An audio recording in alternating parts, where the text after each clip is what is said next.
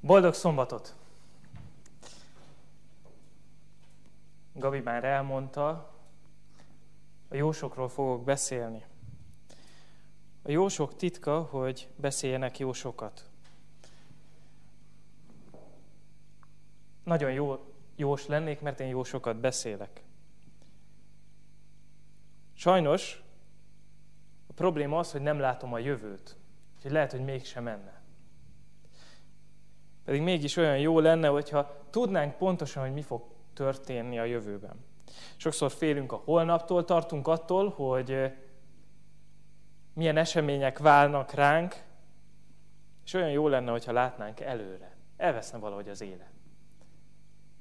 Elveszne az az izgalom, hogy nem tudjuk, hogy mi lesz. Bármilyen élethelyzetben vagyunk, előre akarunk tekinteni, és tudni akarjuk, hogy mi lesz a vége. Evégre minden könyvnek az utolsó oldala a legjobb.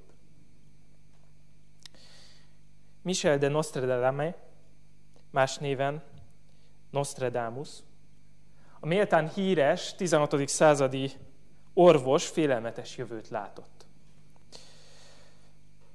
Ahogy kutattam a témában, találtam egy cikket, a Mirror című folyóirat egyik cikkét, ahol az író összegyűjtötte a 2021-re vonatkozó jóslatait. Egyik jobb, mint a másik. Hogy a mai napra készültem, eh, próbáltam minél többet kutatni a témában, és ahogy ez szembe jött velem, szörnyűbbnél szörnyűbb jövendőléseket olvastam, és nem szeretnék senkire rájeszteni, így csak a két legizgalmasabb eh, jövendőlést fogom elmondani két leg, általam legérdekesebbnek tartott apokaliptikus jóslatot. Az első, hogy végre jön a zombi apokalipszis. A Mirror író, ö, szerkesztője szerint ö, Nostradamus jóslataiból ki lehet következtetni azt, hogy idén zombi apokalipszis lesz. Én ennek nagyon örülök, mert az elmúlt 20 év filmipara már gyártott annyi tartalmat a, a témában, hogy szerintem profi módon túl fogjuk élni. Készen állunk arra, hogy bekövetkezzen. A másik, nagyon érdekes jövendőlés, végre megérkezik az aszteroida, amit 2012-re vártunk. Végre valami földön túli csapódik a földbe, és ezt is megkapjuk. Legalábbis Nostradamus jövendőlései alapján, legalábbis a Mirror című folyóirat egyik szerkesztője értelmezése alapján ez fog történni. Remélem, hogy ezek a jövendőlések pontosan annyira lesznek pontosak, mint általános iskolás éveimben egy időjósnak a jövendőlése, aki három napon keresztül egyhuzamban elrontotta azt, hogy vajon esni fog-e az eső. Kétszer megáztam, egyszer pedig megsültem a kabátomban. Remélem csak ennyire pontos. Bármennyire próbáljuk megfejteni a jövőt, bármennyire próbálunk fürkészni benne, valahogy képtelenek vagyunk erre. Persze, hogy próbáljuk kutatni, hiszen izgalmas téma, de az orrunknál tovább nem látunk. Szeretnénk tudni a jövőt, de soha se úgy alakul, ahogy elképzeljük, és a rossz hír az, hogyha a saját életünkben nem vagyunk képesek pár órányira előre tekinteni, vagy pár napra előre tekinteni, akkor mégis hogyan látnánk a világ jövőjét. Nagyon egyszerű, előveszünk felsőbb hatalmakat, megkérdezzük tőlük, és megpróbálunk velük együtt a jövőbe tekinteni.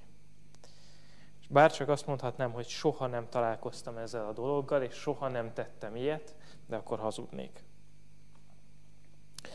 Mózes 5. könyve, 18. fejezet, 9. versétől a 22. vers a következőt írja. Ha bemégy arra a földre, amelyet Istened, az Úrad neked, ne tanuld el azokat az utálatos dolgokat, amelyeket azok a népek művelnek. Ne legyen olyan nálad, aki a fiát vagy a lányát áldozatul elégeti, ne legyen jó se varázslatűző, jelmagyarázó vagy igéző, ne legyen átokmondó se szellemidő idéző, se jövendőmondó, se halottakkal tudakozó. Mert utálatos ez az Úr előtt. Utálatos mindaz, aki ilyet cselekszik. Éppen ezek miatt, az utálatos dolgok miatt űzi ki előled ezeket a népeket Istened az Úr. Légy fedhetetlen Istened előtt. Mert ezek a népek, amelyeknek a földjét birtokba veszed, varázslókra és jósokra hallgatnak, de neked ezt nem engedi meg az Istened, az Úr. Profétát támaszt majd testvéreit közül Istened, az Úr, olyat, mint én, ő ráhallgassatok. Egészen úgy, ahogy kérted Istentől, az Úrtól a Hóreben, az összegyülekezés napján, amikor ezt mondtad, nem tudom tovább hallgatni Istenemnek, az Úrnak szavát, és nem tudom tovább nézni ezt a nagy tüzet, mert meghalok. Akkor az Úr így szólt, helyesen mondták. Profétát támasztok nekik, testvéreik közül olyat, mint te, az én igéimet adom a szájába, ő pedig elmond nekik mindent, amit én parancsolok. És ha valaki nem hallgat igéimre, amelyeket az én nevemben hirdet, azt majd én felelősségre vonom. Ha pedig egy proféta elbizakodottan olyan igét hirdet az én nevemben, amelyet nem én parancsoltam meg neki, vagy ha más istenek nevében szól az a proféta, halljon meg. De gondolhatnád magadban, miről ismerhetjük fel, hogy nem az Úr mondott egy igét? Ha egy proféta az Úr nevében mond egy igét, de az nem történik meg, és nem teljesedik be, azt az igét nem az Úr mondta, hanem a proféta mondta önteltségében. Ne tarts hát tőle.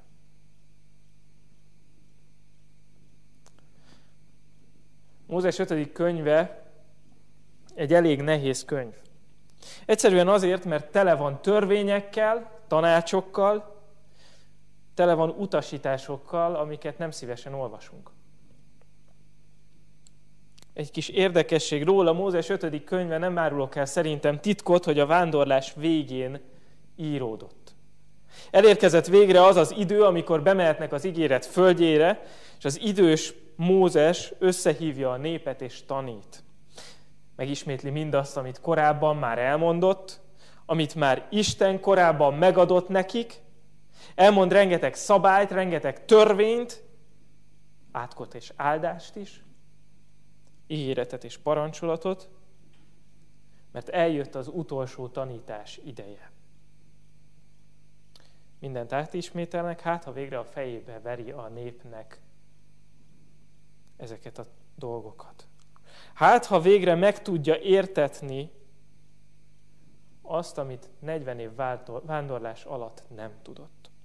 A baj csak az, hogy már nem lesz velük a baj csak az, hogy tudja, hogy talán napjai, órái vannak hátra, nincs több idő, már nem vezetheti tovább őket. Odaértek Kánaán határába, és neki nem lehet belépni az ígéret földjére. Csak a szavak maradnak, amit most elmond. És csak remélni tudja, hogy végre megértik. Látja előre, hogy amikor belépnek Kánaán földjére, az borzasztó nehéz lesz. Ott abban a gazdagságban, a vallási, kulturális és fizikai gazdagságban, a pogány népek között nem lesz egyszerű Isten mellett maradni. És Mózes félti a népet. Itt csak annyit tehet, hogy tanítja őket. Még utoljára remélve, hogy végre megjegyzik. És ez, amit felolvastam, az egyik legfontosabb része a tanításnak. Lehet vele vitatkozni, nagyon sok fontos része van még, jelenleg a mi helyzetünkben ez a legfontosabb. Végig lehetne venni minden egyes tilalmat, elmehetnénk egészen a gyermekáldozóktól, a varázslókon keresztül, halott idézőkön át, de mi most csak a jósokkal fogunk foglalkozni. A jósokkal és a jövendő mondókkal. Isten kategorikusan elutasítja a jóslást. Egyértelműen kijelenti azt, hogy ne tedd. Semmi közöd ne legyen hozzá. Ne tanuld el, ne szokj hozzá, mert megmérgez. Mi a baj a jóslással egyáltalán? Mi a különbség a profétálás és a jóslás között? Első ránézése semmi. Mind a kettő a jövőről beszél, mind a kettő azt állítja, hogy igaza van, és mind a kettőről csak akkor derül ki, hogy igaz-e, amikor már túl vagyunk az eseményeken. Ezzel nem vagyunk előrébb. Nézzük meg, hogy melyik mit jelent. A jós, vagy inkább a jövendő mondó attól függ, hogy milyen nyelvjárást, milyen nyelvhasználatot ö, beszélünk. Az a személy, aki elmondja az